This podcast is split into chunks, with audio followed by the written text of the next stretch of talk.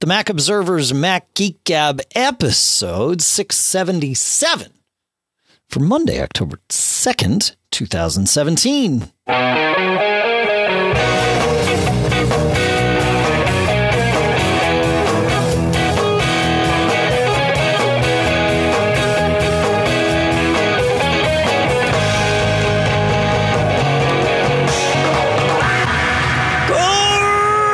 Greetings, folks, and welcome to the Mac Observer's Mac Geek Gab, the show where you send in your questions, tips, nay, your quips, and cool stuff found. We'll make that efficient. Questions and tips become quips.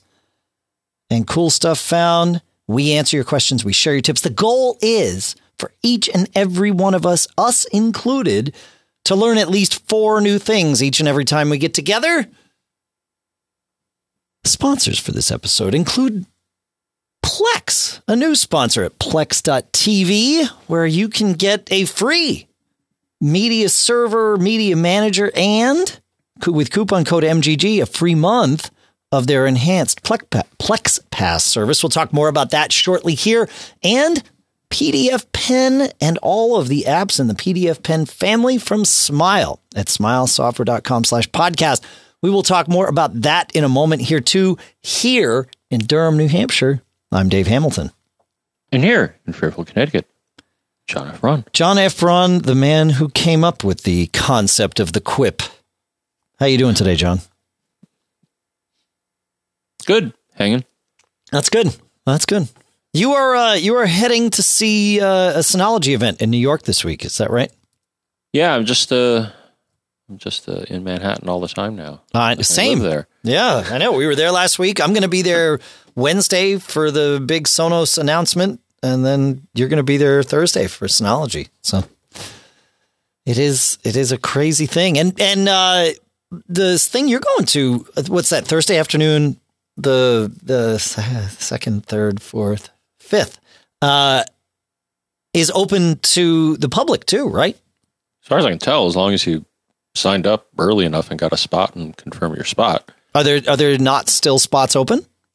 Uh, hard to say. All I know is that I there looks to be limited seating, so I'm not sure if you can uh, necessarily show up. At the okay. Last minute. Well, we'll put a link. can. We'll Who put a link in the show notes. It looked like it looked like people could still sign up. Yeah, for sure. Okay. Yeah, yeah. Cool. All right. Well, we have some business to get to. We have some follow up and tips from the last episode, which I think will just sort of float us into cool stuff found.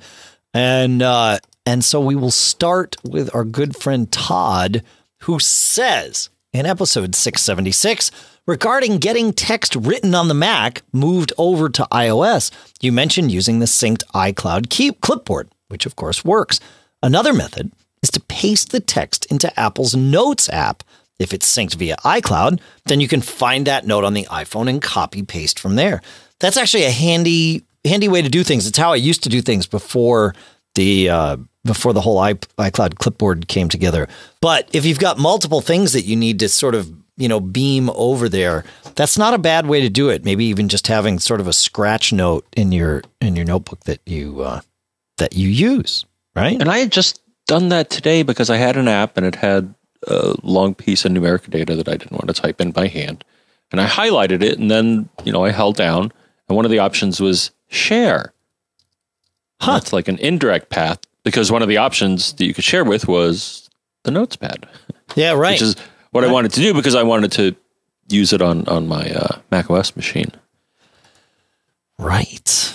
Yeah, very cool. Cool. You know, uh, John, also in 676, I believe because you mentioned it, we were talking about moving things around on your screen, and we mentioned Stay, the app that uh, that will keep Windows where they belong. And Bob, Dr. Bob, wrote in and he said, Here's another way to keep your windows where you would like them on one or more screens. Use Moom, M O O M, from Many Tricks. He says, for example, I usually want my 15 inch built in display to look a certain way while I'm working on other stuff on my 27 inch screen. When the Mac messes up those windows, or I do, he says. I can use my Moom shortcut to put them back where I like them lickety split. You can save as many custom window layouts as you like, while it also does a bunch of other stuff with Windows. I'd pay for this feature alone. It's 10 bucks and worth it. Manytricks.com slash Moom. And uh, yeah, Moom actually, uh, Manytricks is uh, one of the people involved with Many Tricks is Rob Griffiths, who brought us macosxhints.com, the site that uh, for many years brought us all those hints that we came to know and love. Certainly one of my favorite sites back in the day. So, yeah, we'll put a link to that in the show notes for sure. Very good. Right, John? Absolutely. We're moving it along. All right. Uh, in a few episodes ago, in episode 673, we were discussing connecting remotely to another Mac.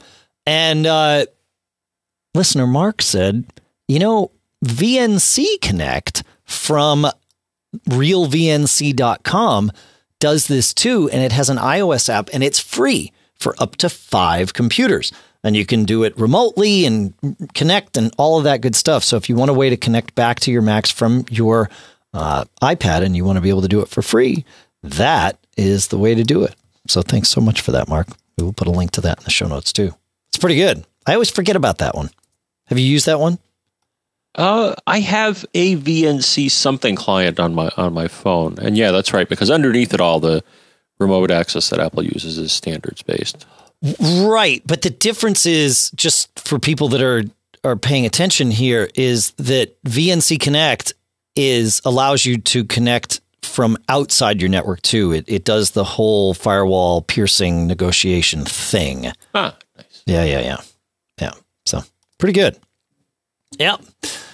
Uh, and then uh, and then kind of slipping into to more traditional cool stuff found category. Although really, this one is a um, a follow up to a previous one. Listener Joe a few months ago suggested uh, a piece of software called Duplicati uh, that was a free backup software, a piece of backup software for your Mac.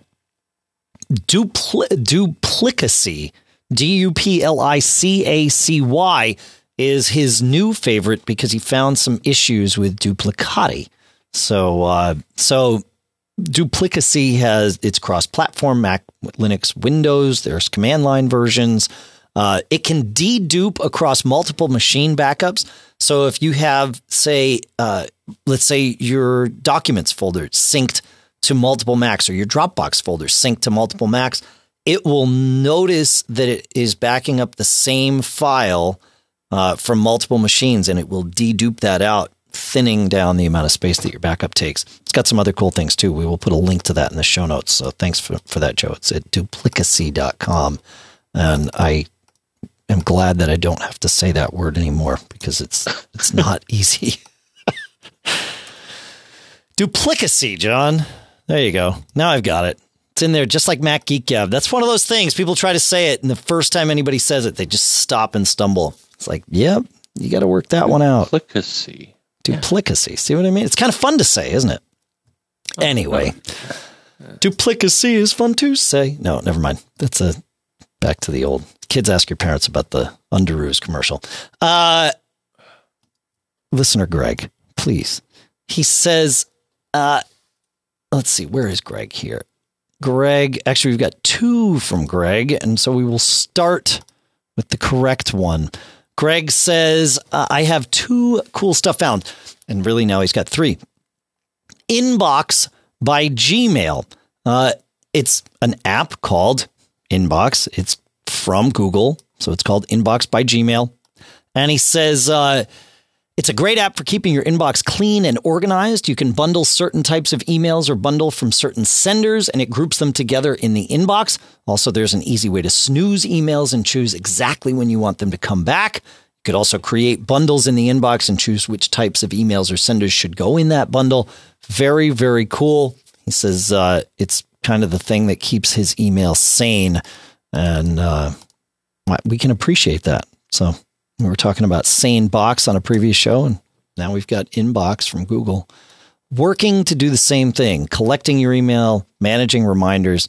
These are these are important things. Uh, and then the second one is called Text Grabber. He says, Sometimes on my iPhone or iPad, I would like to copy and paste text from somewhere, but that text is on uh, is not selectable. This with this application, you can take a screenshot of it and then use the app to OCR it very quickly and select the text. He says it works great. It sounds funky, but it works great. He says so when you can't select text because the website makes it really difficult. I think we've all been there, especially on the phone. Uh, you're trying to select text and the thing jumps all over the place. Screenshot it, run it through Text Grabber, and it will turn it around and make it. It'll OCR the text. So it's. I mean, it's it's crazy that we're taking this text that's there, taking it as a picture, turning it back into text, but in an easily selectable form. So Text Grabber. That's pretty good, Greg. And then Greg writes in with one more. Um, and he calls this one Picatext, P I C A T E X T, T E X T. Sorry. Uh, he says, I know I told you about Text Grabber. This one is for the Mac, and it's a great little app. Many times I want to copy and paste things on my Mac, but it's not selectable. So you can create a keyboard shortcut to drag a specific area on your screen, and it will quickly and accurately OCR it. Picatext.com. He said, I found out from uh, about this one from Don McAllister over at Screencasts Online. We love Don. So look at that. I, I like this concept of screenshot and then OCR it. It. Again, it seems so backwards and inefficient to do things that way. But when it works, it works. What do you think, John? Yeah, it's a hack, but it works. It's a hack. That's it. That's the beauty of hacks, right? All right. As long as it doesn't involve stone knives or bear skins. Well, yeah. Is there a problem with stone knives though? I mean, if they if they work to get the job done. okay. Uh, well, I think we're almost done with cool stuff found here, but we've got a couple more. And, uh, and let's see. I'm looking for listener Don who writes, "I'm a big fan of the Thunderbolt interface." Uh, and owns several Thunderbolt drives, including a couple of the now discontinued Seagate Thunderbolt GoFlex uh, adapters.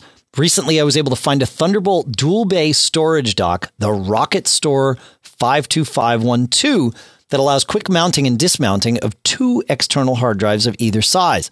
It has two flaws, however. The first is that it has to be the last Thunderbolt device in the chain, even though it has its own power supply. The second is that it is only a Thunderbolt 1 device. Despite those flaws, I've found the device to be quite handy to use for cloning my iMac's hard drive and just mounting other drives that uh, that need to be there.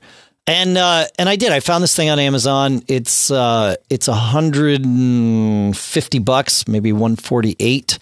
And so we will put a link to that in the show notes for sure. It's called the uh, RocketStor uh, fifty two twelve. But uh, you know, I this is not a unique concept. There are a few other things that do this. And honestly, there's two of them from OWC. They have a Thunderbolt one, but it's a Thunderbolt 2 uh, device, a Thunderbolt 2 version of this. And that retails for 260 over there. They also have a USB 3 uh, version of this. And really, and that one's 70 bucks. And and just to be clear, what this is is it, they are a box that sits on your desktop and you can drop a drive down into it. it. You don't need a case.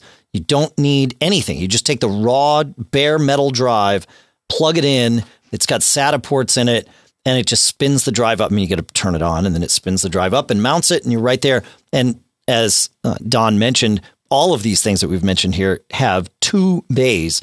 So not only could you copy to or from your Mac, you could just use the device kind of by itself along with your Mac to copy data between two bare metal drives or or or if you need to fix a drive if you've got a drive that needs to be scanned or repaired this is a great way to do it because you don't have to put it in a case. And and really the the USB 3 one for most of you and most of what you would do with it is going to be super fine. And for 70 bucks you know there you go. Right?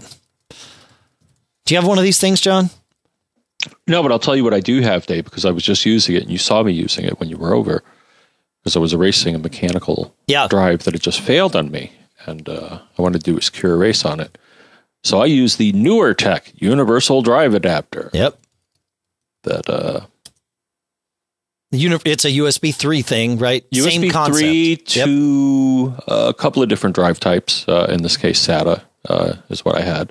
Yep. It'll connect to older types as well. And uh, for thirty four seventy five, um, it, it's not pretty. You know, Yeah. I mean, it's a bunch of wires sitting around. I mean, That's you're not- that's twenty five cents less than thirty five bucks, folks. Just folks, just to make to make it clear. Yeah. thirty four seventy five is the price. Yeah, every quarter counts. Yeah.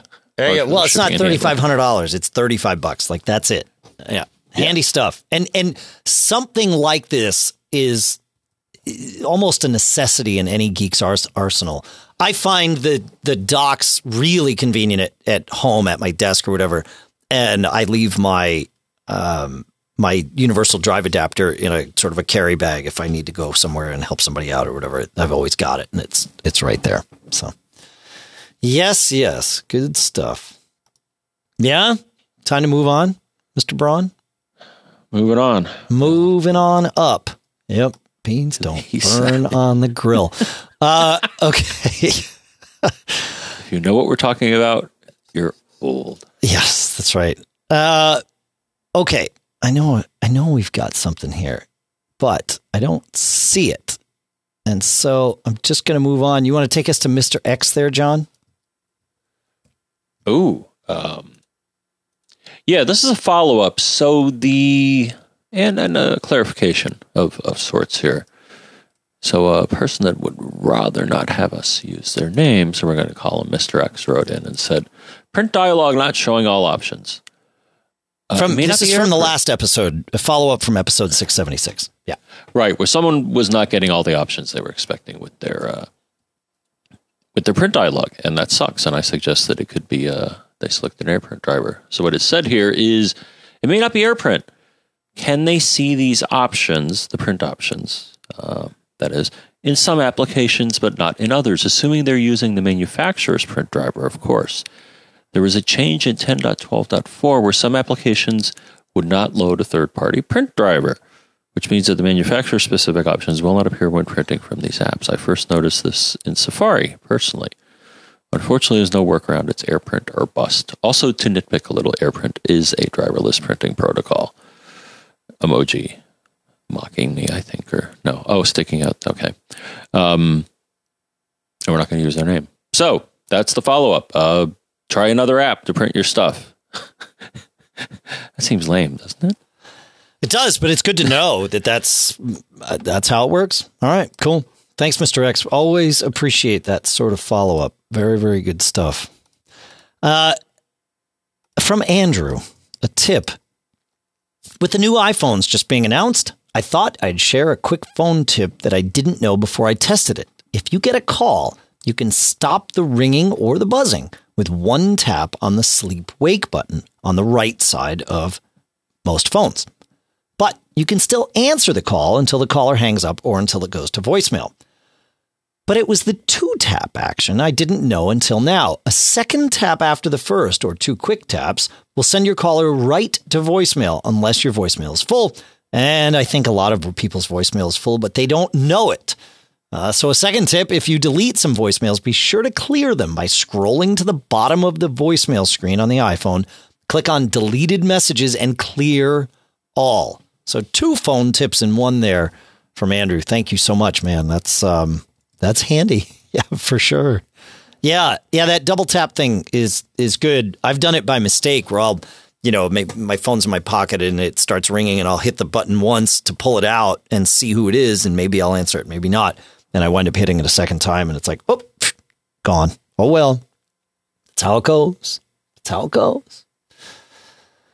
Right? Good, John? I just hit the red button because if I don't know who you are, then stop.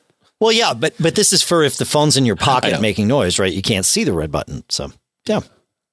Uh, in our Facebook group at macgeekgab.com slash Facebook, David says uh, he reminds us all of Bartender 2 at macbartender.com, one of our favorite apps. Uh, actually, it's Bartender 3 now.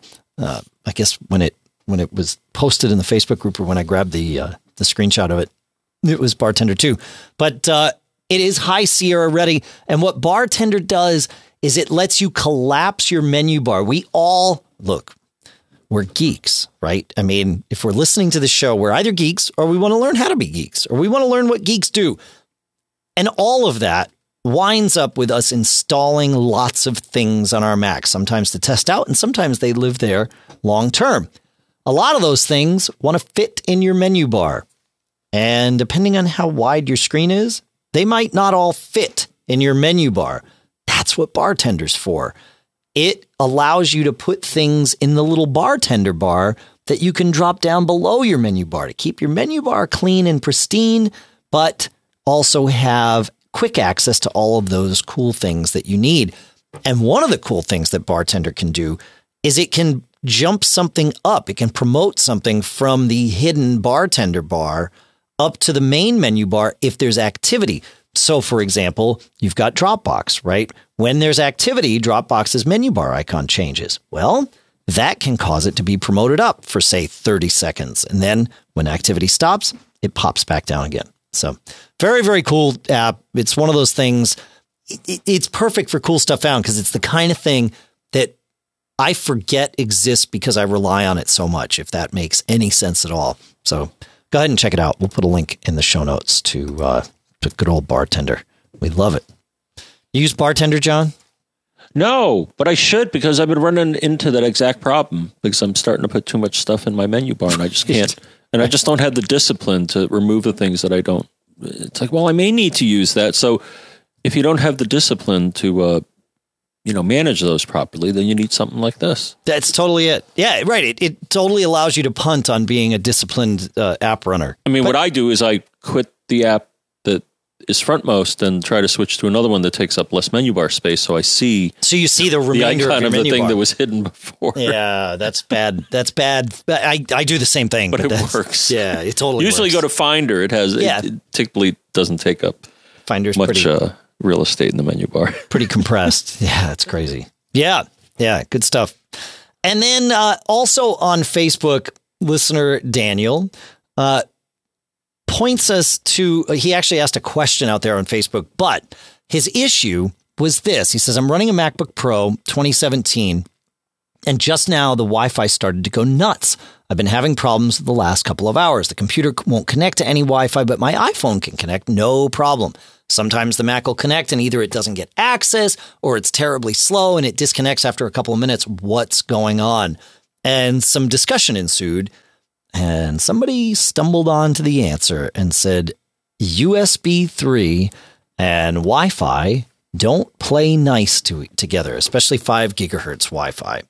And uh, we've talked about that on the show before, but it is important to remember as soon as he disconnected his USB 3 drive from his computer, uh, it fixed it. And then he moved his USB 3 drive to the right side of uh, his MacBook Pro, which can help quite a bit. Uh, in these 2017 MacBook Pros, evidently, uh, the left side is closer to that Wi-Fi antenna, or at least it was for for everybody that was talking about it. And moving it around to the right side uh, tends to solve that issue. So there you go. It's a proximity thing, right, John? You've dealt with this before.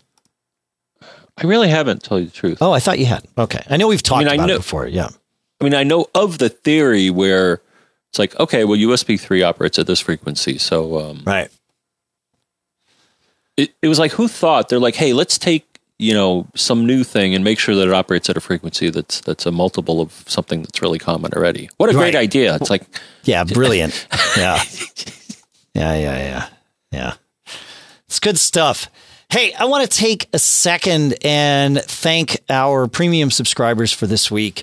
And also, I want to mention, you know, we talked about it a couple of shows ago that we were going to be changing our credit card provider, and that unfortunately meant that uh, anybody on an auto renew plan with the credit card would need to update your credit card in our system. That time has come. In fact, it has now passed in that if you haven't updated your credit card and, and the system tries to charge you, it won't work. We we thought things were bad with our provider until we started digging in and we found out they were worse.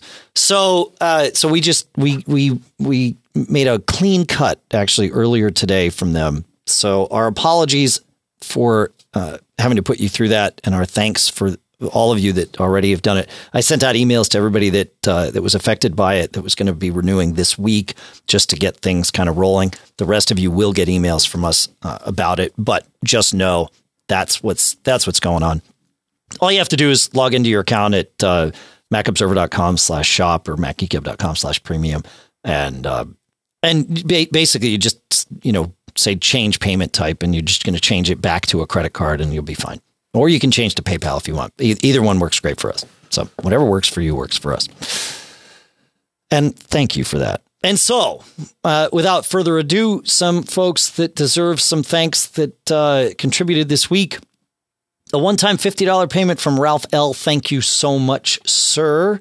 Uh, everybody in the monthly $10 plan that renewed this week Ken L., Everett T., Nick S., Elizabeth B., easy for me to say, David B., Thomas S., Bob P., Ward J., Michael L., Dave C., Ken L., Jason A., Chris F., Jim E. Thank you so much to all of you. And then folks on the biannual plan, which is generally 25 bucks every six months, Mike Z., Andrew B., Robert A., Fernando F., David H., but not me, uh, Lyndon N., Andrew S., Lee F., James H., Roger Y., Randy B., Robert R., John G., Ulysses B., Keith K., Mario Z., Michael D., Sharon F., and then uh, Lee F and Martin S both are bumped up to uh, 50 bucks every six months. So thank you so much to all of you. You rock. And many of you in there have gone through and, and dealt with the issue of, of migrating your cards over. It's, it's worked well. And I really appreciate you taking the time to do that. We couldn't do the show without you. Anything to say about that, John, before I, uh, before I move us along? Thank here? you, each and every one. There we are yeah. consideration. It's awesome. Support. Yeah, it's awesome. Uh, you know what? While we're here, I want to I want to talk quickly about our sponsors, if uh, if that works for you, Mister Braun. Dandy. All right. Our first sponsor today is a new sponsor for MacGeek, but not a new product or company by any stretch. I am pleased to welcome Plex as our first sponsor today. Plex is what I use to manage my entire media library. You've heard me talk about it on the show before, but all of my movies are in there and I can play them anywhere. I can stream them to anywhere I want, to any device. Movies, TV shows, music, photos, all of it can be stored inside Plex. That's what I do. And then when I want to play something, I just go ahead and play it. You can stream and share all your personal media to any device right from your Plex media server. You can run a Plex media server on your Mac. You can run it on your Synology. You, you, can run it on your Drobo network device. It's built to do exactly what you want to do. And it is built by people that want to do exactly what you want to do, which means it just works. And now you can get personalized video news from some of the most trusted sources on the planet right in with your own media. And of course, if you don't want news, you don't have to get that. You can just watch your movies or your TV shows, whatever you want. It lets you organize it. It automatically organizes it. Really, that's kind of the cool thing. Manages subtitles, manages different audio types. They've got an Apple TV app. So you just launch the app on your Apple TV. It connects to your Plex server. It can connect to your friend's Plex server across the internet if you guys choose to share together. Beautiful, easy to use. And then if you visit plex.tv, everything I've talked about so far is free, right? Free. Go to plex.tv, get it. However, they do have a Plex Pass, right? And the Plex Pass adds things like mobile sync. So you can download to your iPhone or your iPad and watch on an airplane. You can upload your photos right from your phone to store in there. You can do DVR and live TV. And you can get a free month of a Plex Pass subscription if you go to plex.tv slash redeem and use coupon code MGG. Again, go to plex.tv, sign up, download the server, install it, manage your library, all of that stuff. Totally free. And I encourage you to do that. And then when you're ready To get a Plex Pass, go to plex.tv slash redeem, use code MGG, and you'll remember that because, you know, it's MGG. And then you can get uh, the first month for free. So go try it out. Our thanks to Plex for sponsoring this episode. Our second sponsor for this episode is also a longtime friend of Mac Geek Gab, Smile at smilesoftware.com slash podcast, the new URL from them, where you this month can learn all about the PDF Pen family, particularly the new PDF Pen 3 for iPad and iPhone. PDF Pen lets you edit PDFs like the pro that you are, all with the same family of apps. PDF Pen for Mac OS, ultimate PDF editing tool. It's like your Swiss Army knife for PDFs, right? PDF Scan Plus, possibly my favorite app in the bunch, although they really all do just work together. PDF Pen Scan Plus allows you to use your iPhone as a scanner, a mobile scanner. I talk about it all the time. I did a theater show this weekend. I needed to scan the book in. In five minutes, I scanned a hundred page book in as a PDF and then could manipulate it any way I want. I could write all over it because I didn't have to write all over the actual book. I was just doing it on my iPad. I could turn in the book at the end of the show and it was clean and pristine because I scanned my own copy and did my little notes and edits there. So awesome. And then the new PDF Pen 3 for iPad and iPhone combines all those PDF tools with the new iOS 11 files infrastructure, making it incredibly easy to access all your files from a variety of sources, including places like Dropbox, Google Drive, and really anything that you can reach with Transmit. It, it's it, the, the new files thing and apps that tap into it it's so cool. So you got to check it out. Go to smilesoftware.com slash podcast. Learn all about the PDF pen family. Download the ones that make sense to you. It's awesome. Again, that's smilesoftware.com slash podcast. Go get all the PDF pen stuff. You're going to love it. Our thanks to Smile for sponsoring this episode. It's time for High Sierra, John. That's what we're going to next. How's that sound? Oh boy. Why, oh boy? Oh no, we're we're good.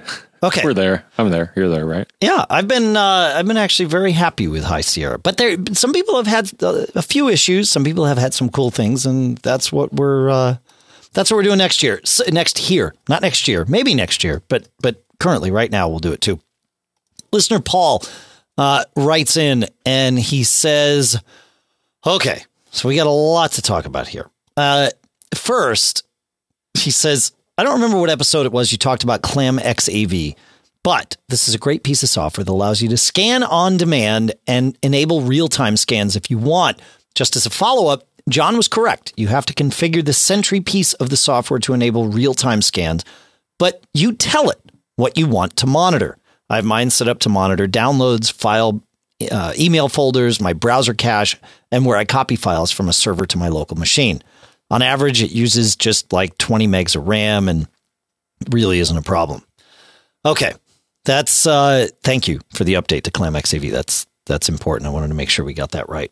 Um he also notes we're getting to the high Sierra thing, but you know, we'll get there. Number number 2 out of 3 is he says with iTunes 12.7 being released, I've been using iMazing more and more. The cool thing I found is that you can sleep restart and shut down an iOS device from the main app. My son hates that, he says. I, I never realized that. It's right there in the options, but I never used it. Did you, have you ever checked that out, John, with iMazing? Make it sleep the screen and do all that cool stuff? Restart right from there? No. I know. It's right there. Crazy. Yeah. Yeah. It's right there. And then finally, a not so cool thing found with High Sierra he says with macOS High Sierra, Apple has removed two features from Terminal that I use on a daily basis. He says I used to use both Telnet and FTP. Uh, Telnet's a quick and easy way to see if a TCP port is open and listening. Even if you're not going to use Telnet to connect to a remote server, it can still be a very handy thing to see if, say, you know, if you do Telnet uh, www.macobserver.com space 80, uh, that's a good way to see if our server is answering on the web port. But they removed Telnet. Same thing with FTP. They removed it. It does not exist in High Sierra. Uh, he says you can copy those files from user bin on a uh, on a 10.12 on a Sierra machine. You can copy them over and they'll run. Uh, that's fine, but there's two problems with that. Uh, really, one big one. They won't necessarily be kept. In fact, they definitely won't be kept up to date because you're copying them over. Uh, they might also be blown away by a future OS update.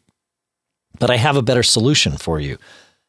If you're going to be messing around in the terminal, as we geeks like to do, highly recommend you install a package manager to control all the things that you're going to use in the terminal, the extra things you're going to use. And now FTP and Telnet are extra. That's all. So with Homebrew, uh, I was able to go and type brew space install space telnet, T E L N E T, press return, and it installed the High Sierra Telnet package that's part of the brew, the brew repository. Everything works fine. Uh, and it will keep that up to date. Anytime you update brew, it will update that package. Now, for FTP, it's slightly different because there is no package simply named FTP in brew. You need to install one of the variety of FTP packages that's there. Years ago, I started using one called NCFTP, and sure enough, you can type brew install NCFTP and it will install that. But if you don't like NCFTP, you can do brew search FTP and it will show you all of the packages with the word with the characters FTP in it and you can pick one that you like and install that and then use that. And again, it will be kept up to date by brew. So, yes, Telnet and FTP went away, but they're not that far away. You can come and get them back and and really actually get a better experience too, especially the the different FTP clients. So, that's my thought on that, John. What do you think? One, I use Cakebrew, which I'm trying to do right now to see if I can find a Telnet client, but it's updating itself because I don't know, mm-hmm. it's taking it forever. There you go. Anyways, should people should we really encourage people to keep using Telnet and FTP because they're horribly insecure? On the other hand, they're really handy to debug low level file transfer right. and socket issues. Yeah. Like I would use Telnet to debug mail servers. You just exactly. Telnet port 25 and then just, you know, it's, yeah. it's in plain text. Well, you cannot not anymore because it's all in TLS now. But um, but you used to be able to do that. Yeah, you can certainly see if the server's answering. Yeah, yeah. That's kind of fun sometimes. Generate yeah. some raw HTML. right. Oh yeah. No, it's totally handy. Having that around is is an important thing. So I, I was, can understand why they remove it. I guess I, you know, I, I can. Like understand. I said, I don't know if I teach today's young people to use those tools. Let's, let's just stop. No, I would totally teach people to use those tools for exactly the reasons we're talking about. Where where Telnet becomes potentially a problem, and really only potentially, is when you're running a Telnet server, where you're actually just connecting in clear text to a terminal session on another computer. But that's not um, you know, that's not the only thing you would use Telnet for. In fact, it's probably one of the least common things people would use it for. Oh, yeah, in days. the case you use SSH. Right, right, exactly. So I wouldn't necessarily install a Telnet daemon on a on a computer anymore, but to have the Telnet client package really handy. But yeah. but also yeah, local on a local network where you control everything, then maybe sending in the clear isn't so bad. But still, I mean, SSH is right there. So I would use that instead. Anyway, there you go. Thanks, Paul. Hopefully that helps Paul and uh, enough of you. Don found a very strange issue, and I, I would love to hear from others if you've experienced the same. Don said, after installing High Sierra on my 2015 iMac, I created a bootable USB installer for it to use on my MacBook Pro, late 2011 MacBook Pro. I booted the MacBook Pro from the USB installer. I used Disk Utility as part of the installer to erase the internal SSD, and I reformatted it as APFS. I wanted to do a clean install. I figured that was the best way to do it. I then tried to install High Sierra on the SSD. It did not work. The installation would go on for six or eight minutes and the computer would reboot using the High Sierra installer thumb drive. Disk Utility would show that nothing had been installed on the SSD. After some angst, I thought maybe the target drive had to be formatted in HFS Plus for it to work properly. I launched Disk Utility from the thumb drive, but it wouldn't allow me to format SSD and HFS Plus. Only APFS was available. What to do?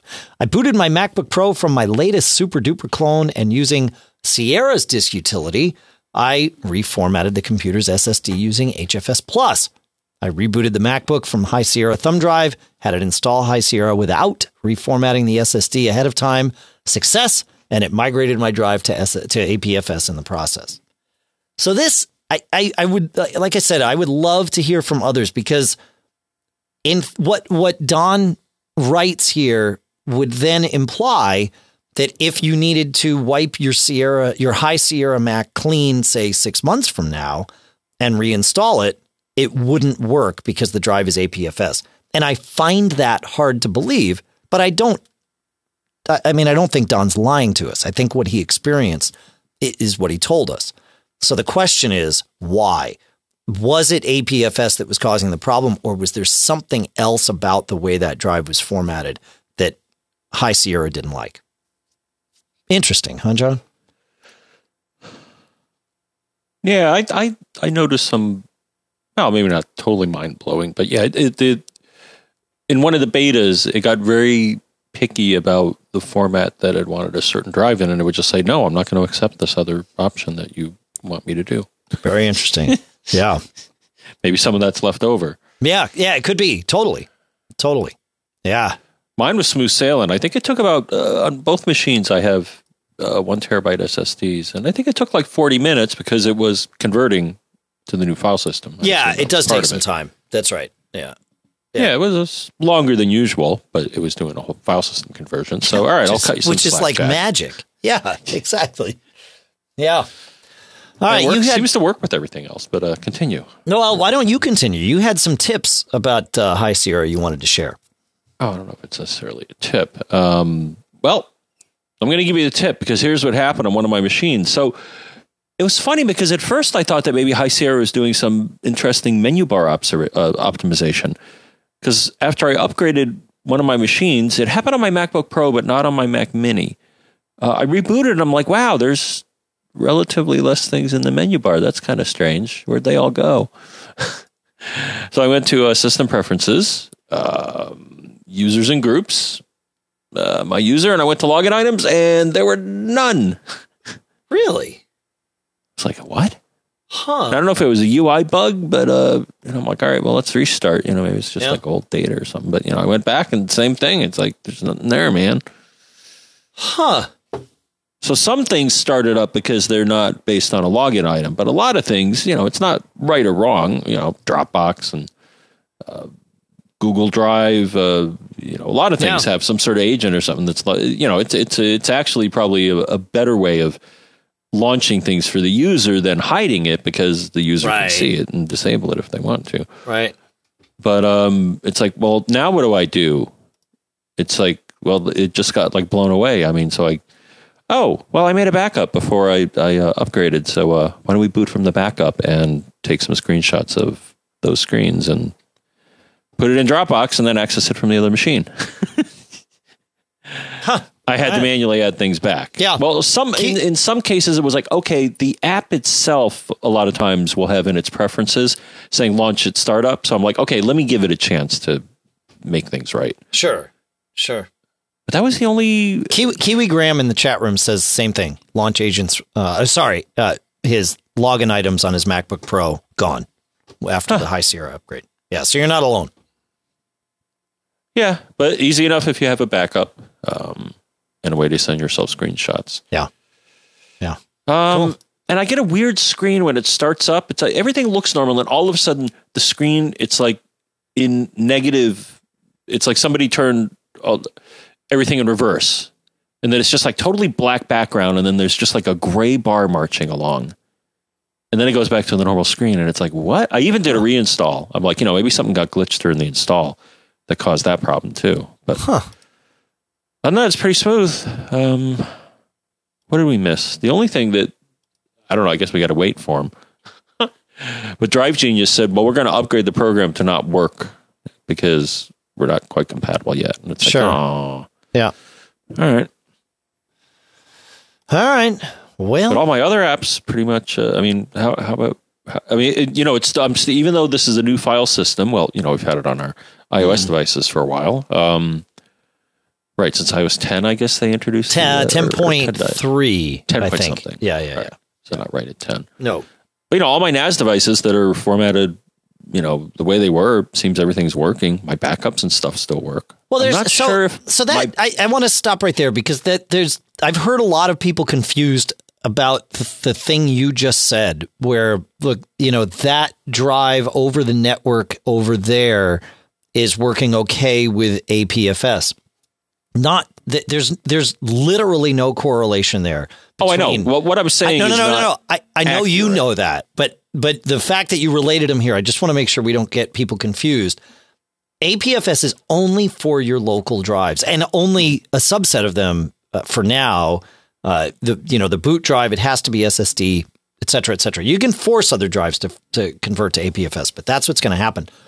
Your NAS drive, anything, any kind of network drive, even if it's on another Mac, does not will not be changed to APFS by your Mac. It will only be changed by that device over there. So if if you upgrade another Mac on your network to APFS, sure, then that'll get upgraded uh, if it should, you know, according to the same criteria.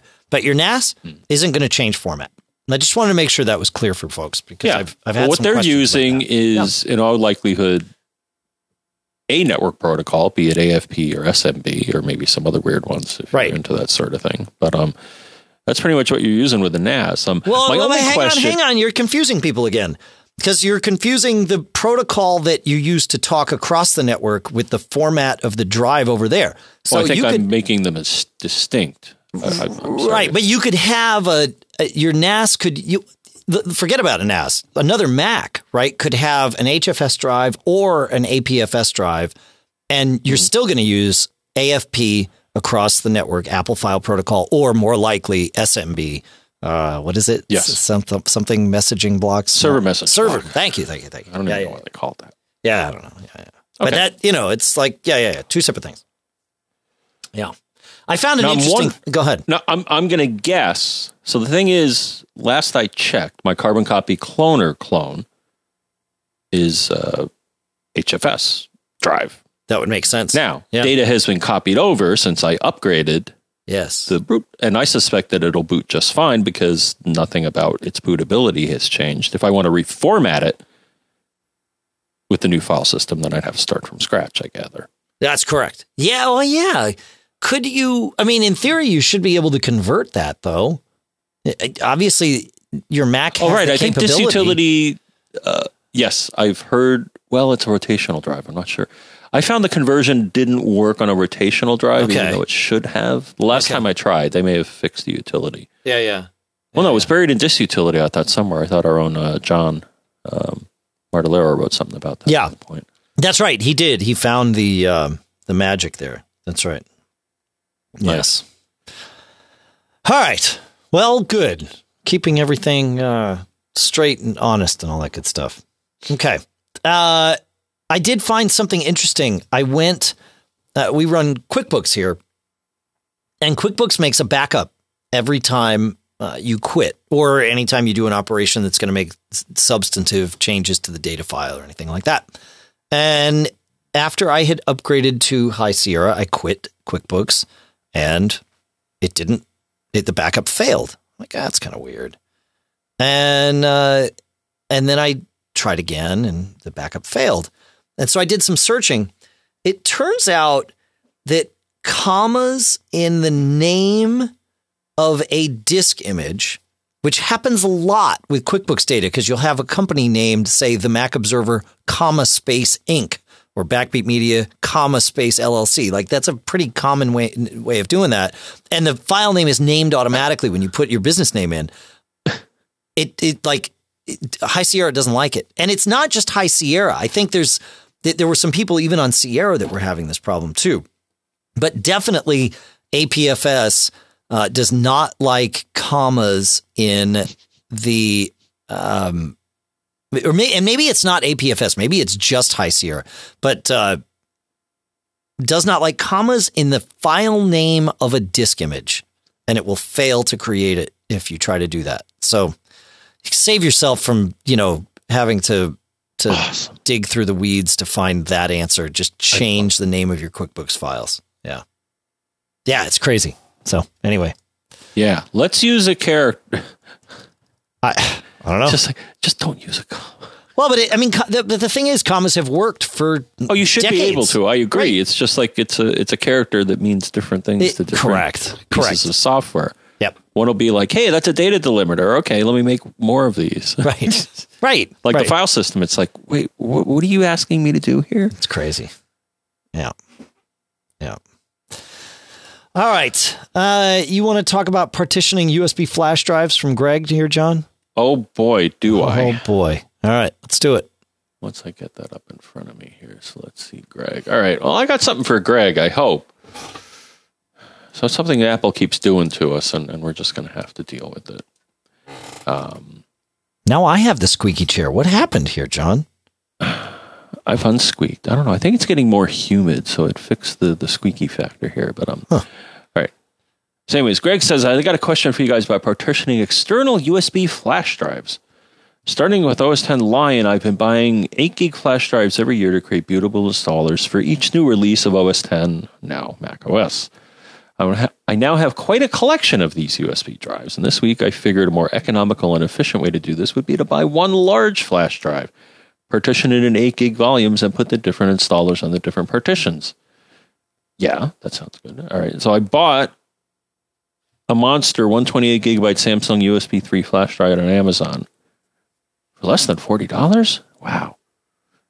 Um, thinking I could breeze right through this. Wrong. My Mac is running Mac OS uh, High Sierra public release, not the beta. All right. And although Disk Utility saw the flash drive and let me reformat it as an HFS plus volume, the partition button is grayed out, preventing me from partitioning this drive. Any suggestions on a partition this? What's the question? Any suggestions on how to partition Got it. this USB flash drive? Yes.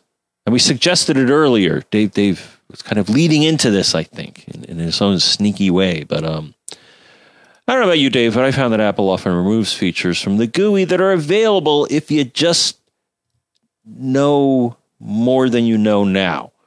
And what do I mean by that? That's fair. I like that. You, you oh, the answer is clear. You know what I was gonna say more say. than you know now. I was That's trying to be like, okay, I probably shouldn't say what I'm thinking. I should. Yeah. No, I like that. That's good. I was going to say you don't know what you're doing, but that's that's not a nice way of putting it. No, I, I like lacking the way information. You, put it. you just lack information. That's it. Yeah, the answer is easy if you know it. A lot of times- right? Yeah. Yeah, and a lot of times for Apple utilities, there's a, a, a command line version that you can access from the terminal. Right. So of course, there's something called Disk Utility. Well, if you go to the terminal and you type diskutil, well, you're going to get a, it's going to barf out a whole thing of uh, the format of the various commands. But that's what it's called at the command line. And what is it? It is Disk Utility with maybe some more options.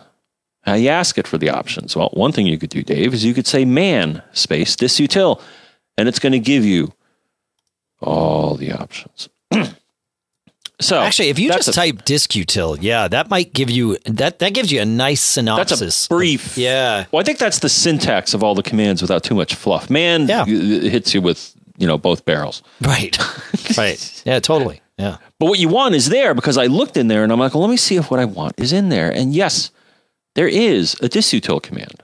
So it's diskutil space, partition disk with a capital D, all the rest being small, space, and then I said stuff because it's way too complex to talk about right now.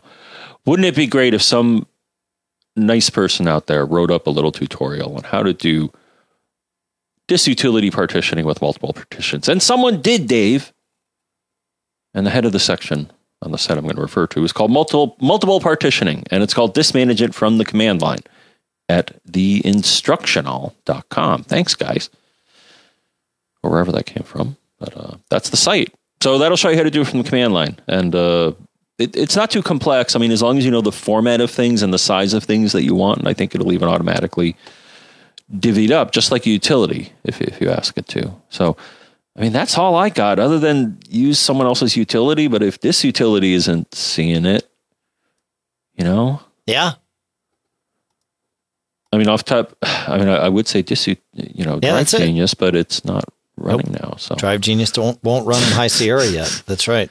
Yeah. So what? Uh, ha- have you tried any of the other, um, uh, you know, other than command line magic? But what other Have you have you run any of your major disc, No. disc maintenance or fix it utilities under High Sierra to see how they work? No, I haven't, and that's actually a good thing to do this week. I was I was out of the office most of last week, so um, I didn't get to do all that fun stuff that I would usually. do. Yeah, you were like in the mountains and the prairies, and Oh, dude, and I even saw you, but no, I didn't get to do that. So we shall do that this week. Yep. Yep. All right, good stuff. Um, let's jump and do some iOS 11 stuff. We've got some time left. Uh, the first thing, actually, the first thing we'll talk about is something listener Patrick was asking. He said he wanted to bulk delete a bunch of apps from uh, his iPhone, and he used to use iTunes to do that, but he can't anymore. And really, with that, the magic answer is to use uh, iMazing uh, because you can just highlight multiple. Once you get your phone connected, either wired or wirelessly, you can just highlight a bunch of apps right there inside iMazing. Uh, tell it to delete. It'll delete the app and the data, and it's just gone from your phone, and it makes life way way easier. So, so that's my first bit of iOS 11 advice. And then let's move on to JP because JP is a little triggered. JP says a tip and a fish shake to Apple and iOS 11. I can't believe that Apple has deactivated the controls for Bluetooth and Wi Fi radios in Control Center. When you turn them off in Control Center now in iOS 11, both of those things don't turn off. And he's right. I know we mentioned this in a previous show, but it's worth uh, repeating. When you go into Control Center and turn off Bluetooth and or Wi-Fi, it just disconnects you from those devices. It does not turn off those radios. And the reason for this is because those radios are important to connect to, say, AirDrop, to connect to your Apple Pencil, um, and and to do a few other things. So Apple's leaving the radios on, but just disconnecting you from any devices other than your Apple Pencil and, and a few others uh, that might be needed to really kind of maintain the user experience with those things. And I, I, my guess is they did this because they got sick and tired of support calls where people saying, "Hey, my Apple Pencil doesn't work," and it's like, "Well, did you turn off Bluetooth?" Yeah, because I didn't want to connect to my whatever. Okay, you know. Um, his concern he says the radio stays on, thereby, in my opinion, causing battery drain and funky behavior if you are in an area with tons of Wi Fi networks. He says the phone does try to find and still join. That hasn't been my experience with it, but I, I believe you, JP, and it's possible mine is the anomaly with uh, with that. So, uh, but here's the thing: I don't think that our opinion of whether or not these things use significant battery power is relevant. Really, what's what's important, what's relevant is whether or not they actually use significant battery battery power. And I have not found that to be the case. Um, with Wi-Fi on and not connected, or Bluetooth on and not connected to some device that's causing it to be active, the power draw is so so very minimal from what I've found that it it it just doesn't make a difference. Um, have you have you found anything to the opposite to the contrary of that, John? I find my battery gets sucked dry when I'm doing data. Well, That's all I'm going to say. I find that the largest consumer of battery on my phone personally is that if I'm going around on Wi-Fi or some of the other radios, um, okay, but that I'm going to ask the question again. Okay. Without the radios being connected to anything, do you find that they draw power just being on as opposed to off? And I have I my experience is that that is not the case. What is yours? I wouldn't know if they were. Okay. Yeah. I, I don't know the level that they're drawing when they're in an idle mode. I guess is that. Yeah, that's well. That's what I'm saying. Is is you know, have you? I don't know. I'll to look up the save battery. Have, well, I'm not. I'm not so much because I think this is more a software thing than a hardware thing. Uh, I mean, it's both, but but I think the software matters here. What I've found when when the radios aren't connected, they just aren't drawing power, whether or not they're on. They they they tend to go into a very low power state, even though the radio is technically still on. So Yeah.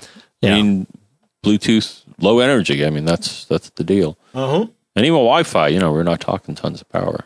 No.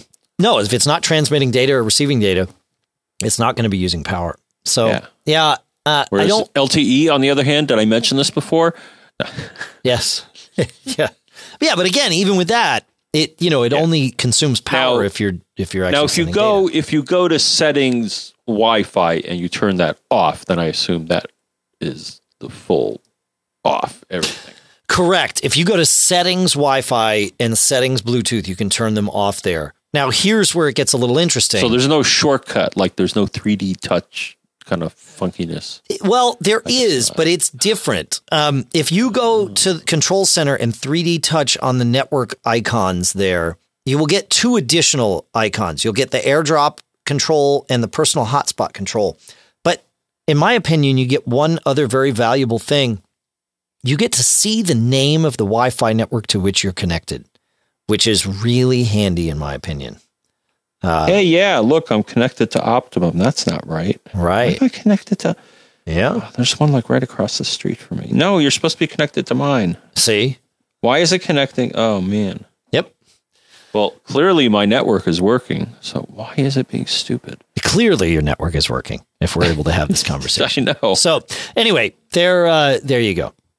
So, uh, the next question from a listener, Bob. I, I, believe it's the same Bob we had before. It's Bob Levitas. He says, maybe you know an easy way to do this. If I go on iOS 11 to settings about applications, I see that there are dozens of incompatible apps on my iPhone. I can't do anything with them from settings, and I can't even find a way to determine which of my 15 home screens the darn files are on. So I'm looking for an easy way to delete them all at once. Uh, so there's two ways I have for you, Bob. One is what I already said. iMazing. You get an alphabetical list of your apps. You can delete them right from there uh, because they won't launch in iOS 11. But if you leave them on your phone and the, and the developer updates the app, then they will launch. So if it's something that you plan to rely on in the future and you have reason to believe the developer might update it, it's worth leaving the app on, even though it won't launch. However, uh, if you want to delete it and you can't find it uh, on your on your home screen, I can I can offer you another way in which you also won't be able to find the app. And that is going to settings general iPhone storage. And you can find apps and delete them from there. The problem is they are organized by storage space used, also not alphabetical. So it's not the easiest way to delete them, but maybe you'll have a better time finding it there. I don't know. There you go. That's the answer I have for you, Bob iMazing is really the answer. Uh, you know, those guys have got to be cleaning up over there, and uh, and good for them. They deserve it because they make a good product. yeah. Yep. I took a screenshot and manually deleted them. Right, because you could find them. That's Bob's problem is you just can't find well, that, sea of apps. Yeah.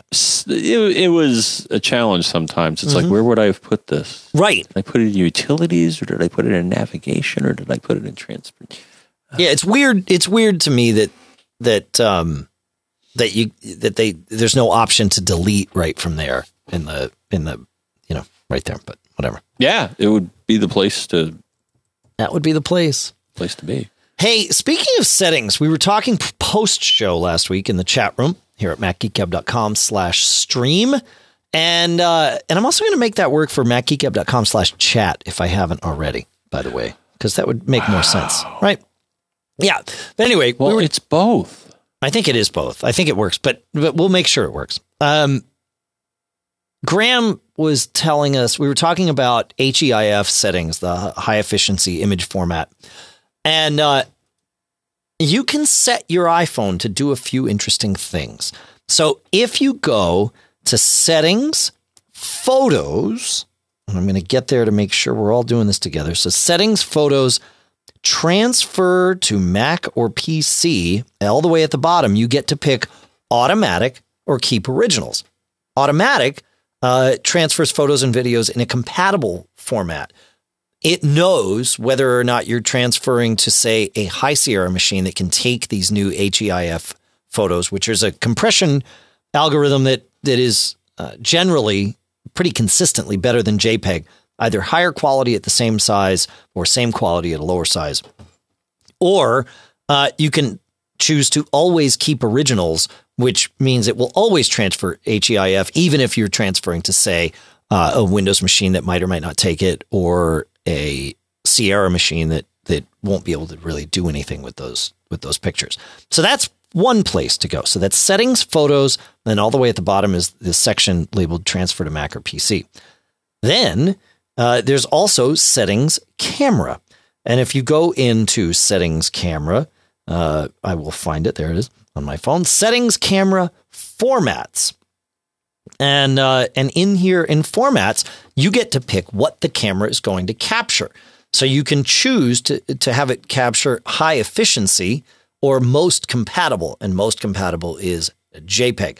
This is choosing both the still picture and the video. So high efficiency is the HEIF or HEVC for video, and then most compatible is JPEG for pictures and H.264 for video. So there you go. That's where you want to go on those two things. Crazy, crazy. Uh, it's it, and some people were saying when they upgraded their Mac to High Sierra and plugged their iPhone in, into their Mac for the first time, they got a little message up that said, "Hey, we're changing your your format now that you're connecting to a device that can handle these HEIF pictures." So there you go. Crazy, right, John? Didn't happen to me. Maybe you would you had already changed it because we did it uh, here together before. Uh, I think I think we did it here together before you upgraded to uh, to High Sierra. All right. I think. I think. I think. You want to take us to Johnny, John? Yeah. So Johnny says, guys, I need help with photos on my iPhone. I don't use photos a lot, but recently went on a trip and took quite a few photos on his iPhone, I believe. Yeah. I organized the photos into albums on my phone. When I sync my phone, the Photos version 1.5, uh, Digital Camera Raw 6.21, and Digital Camera Raw support, um, and the albums on my phone, which is a 6S running 11.0, do not come along with the sync. All of the photos are there, but no albums. Is there a way to get the albums to sync? I do not use and do not want to use any of the iCloud services for photos. Um, I don't think you can do it. Well, And that now let, let me be very specific here in what we're talking about when we talk about albums here. So, you fire up your phone. Now, here, the path that I usually take to go to it is I go to the camera, then I click on the thing in the lower left hand corner, then I click on all photos, and then at the bottom, there's a little thing on the bottom right that says albums. So you click on that, and what I see is camera roll, favorites, people, places, videos, selfies, bursts, live photos, and, and a few others created by some uh, some apps. And you can create Sure. more. sure. So those are the albums that we're talking about here. Now, as far as I can tell, Dave, so I'm like, huh. Now the thing is, that's not my usual workflow. So this is why I didn't, I, I haven't really gone down this path. And that usually, Dave, I'll import the photos into whatever photo management software I'm using, photos or otherwise, photos for the time being, and just drag them all in. Then I create an album on the software. It- the concept on the, of on the Mac side. Correct. The concept of creating an album and using it to organize on the iPhone has just never been a part of my workflow, and neither has it been when you know I have a point and shoot. Though I suppose you can do that as well. You can create a Oh yeah, especially if you got like an iPad or whatever. That's a great way to to yeah. So I guess a lot of cameras that have digital storage can allow you to create a file Yeah. structure as well, or albums, uh, or ways to tag the photos. So it's all ways to organize things. Now, as far as I could tell, Dave, so I plugged the phone in, and uh, you know I run photos, and it says, "Oh, look, John's iPhone seven is there," and so I click on it, and it's like, "Yeah, here's here's all the photos that's that's on the device," and I'm like, "Well, yeah, but where's the button that shows the albums?" And uh, Dave, I don't I don't think it's there. In fact, it, unless I'm missing something and there's like a hidden option, I couldn't ha- I couldn't find a way to have the Apple Photos software display the album. I'll call it data structure that's stored on the phone. There was a piece of software I found that could do this for us, Dave. Yeah, what's it called? Well, it's called iMazing, Yep. and it did exactly what I wanted. Is that so? I plugged iMazing. I, I ran iMazing. It said, "Hey, here's John's iPhone 7," and then there's a photos icon, and I click on that, and guess what happens? Exactly what happens on the phone is that I see all the albums, and I even downloaded one of them. This is like the iMazing episode. And I swear they, they are not a sponsor of this episode. In fact, they're not an So- active sponsor of this show. So you the, know. the mystery to me is We still love them. why can't Apple software parse? I mean, it's the same. Yeah.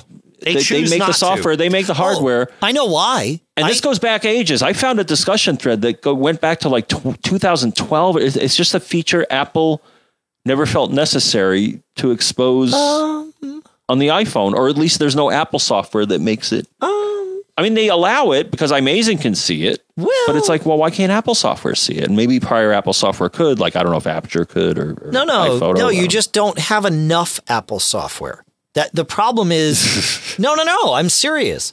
Like the the issue is that Johnny doesn't want to use iCloud Photo Library, and that is Apple's prescribed workflow for doing that this. would bring the albums over from the phone. oh, total. It, you get everything. It's your photo library everywhere. Right. So it's people just like us that refuse. To Oh, to, don't uh, say like us. the- don't. Duh, you've got a mouse in your pocket, maybe, but I am happily on iCloud Photo Library, and it's awesome. Well, no, I was saying Johnny and I. Johnny, are, uh, you and Johnny. Oh, right. we- yes, we are-. Yes, Johnny Yeah. and Johnny. Yeah, we don't become part of the collective. So right. It is. It is a blissful collective, though. Um, you can hear the thoughts of the others. yes. Yeah, you can. yeah. And no, it's great to have that stuff just everywhere. It's just magic. It's it's what it's how you would want it to work.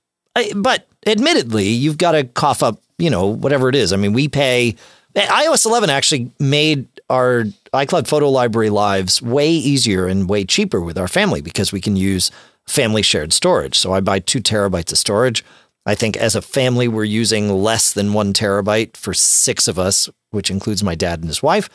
And it's great. Everybody's on it. Everybody's backing up. There's no issue. And it's 10 bucks a month. So there you go.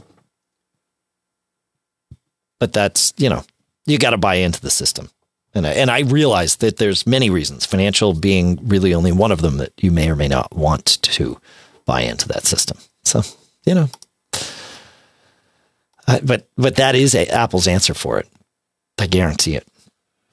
They might. All right. Yeah, that's how it goes. That's how it goes. It's time to bring the band in, John. Don't you think? I try not to. Yeah. Okay. That's Let it's the safer that way. machines do that. Yeah. No, the machines think for us. That's that's important. I think that's good. Just get in front of the entertainment center, yep. Put Push the, some Rick and Morty, and just push just the button and go. That's right. isn't that a crazy show.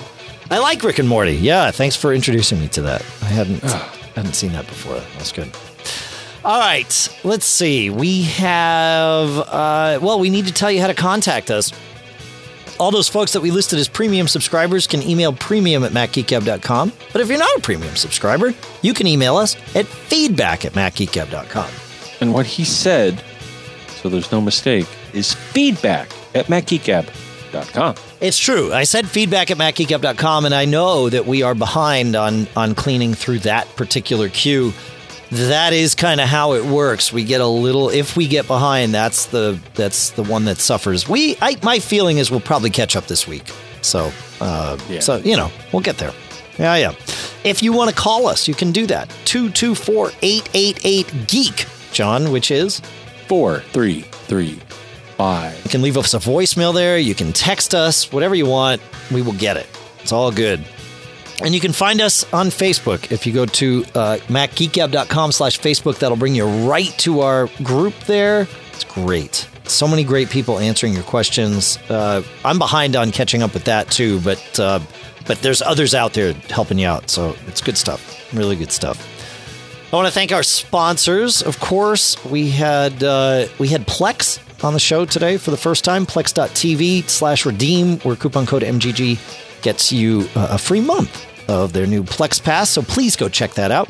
Go to smilesoftware.com slash podcast to check out all the great stuff uh, about the PDFpen family. Uh, you can learn more about Barebones software at barebones.com, Other World Computing at macsales.com. And uh, I think that's what we got for this one. It really does help when you go visit our sponsors. They we don't get paid by the click, but when they see you sniffing around, they like to know that. No, they do. They they like to know that this works. It's good. Hey, uh, hey, John, I have I have a piece of advice for you. Going into New York again and and all of that. No. Well, you have to, and and this time you got to do it alone because I'm not going to be with you, and I have to do it alone because you're not going to be with me. So, you know, the advice that I would sort of give to, in fact, I'll give it to everybody. It's not just you, not just me, for everybody. Don't get caught. See you next week. Made on a